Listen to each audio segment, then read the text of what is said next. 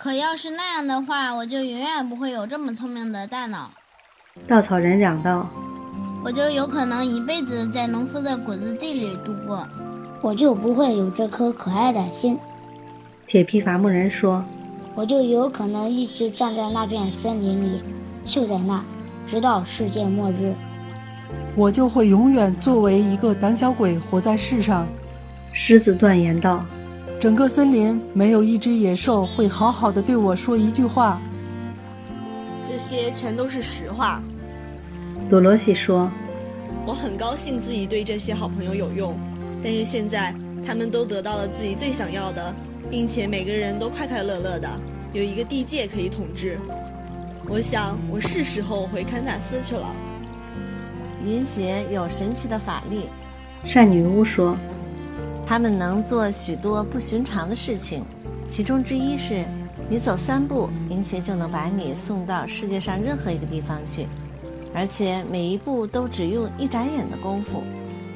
只要这样做就可以办到，将两只鞋后跟儿互相碰三次，然后下个命令，无论你想去哪儿，银鞋都会把你送到。如果确实是这样，女孩满心欢喜地说：“我马上就叫银鞋把我送回堪萨斯去。”多罗西伸出胳膊，猛地抱住狮子的脖子，吻了他，轻轻地拍了拍他的大脑袋。然后他吻了铁皮伐木人，他哭得很厉害，这对他的关节是极其危险的。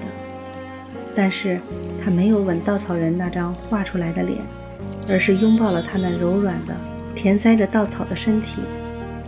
在这即将与亲爱的伙伴们分别的时刻，他发现自己也在哭泣着。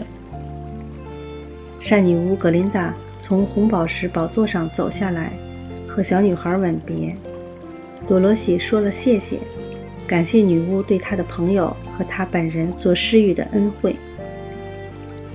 现在，多罗西把托托抱在了臂弯里，他向大家最后说了一声再见，然后将两只鞋后跟碰了三次，说道：“送我回家，回到婶婶爱姆身边。”立刻，他就在空中飞起来，太快了，他能感觉到的。只有从他耳边呼啸而过的风。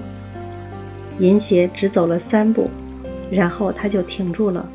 这一停来得太突然，他在草地上滚出去好几个跟头，才弄明白自己到了什么地方。最后，他总算坐了起来，向四周张望。天哪！他嚷道，因为他正坐在堪萨斯广阔的大草原上。他的面前就是叔叔亨利的新农舍，那是他在龙卷风把老房子刮走后新造的。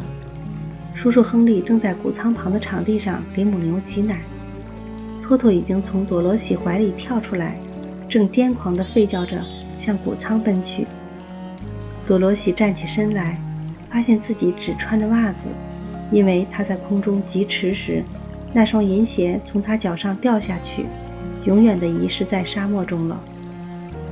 婶婶艾姆刚从屋子里出来，正在给卷心菜浇水，一抬头，却看见朵罗西正向自己奔过来。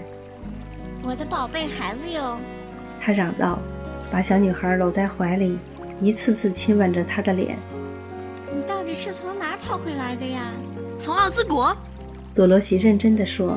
托托也是，他也回来了。啊，艾姆婶婶。回到家，我是多么高兴哟！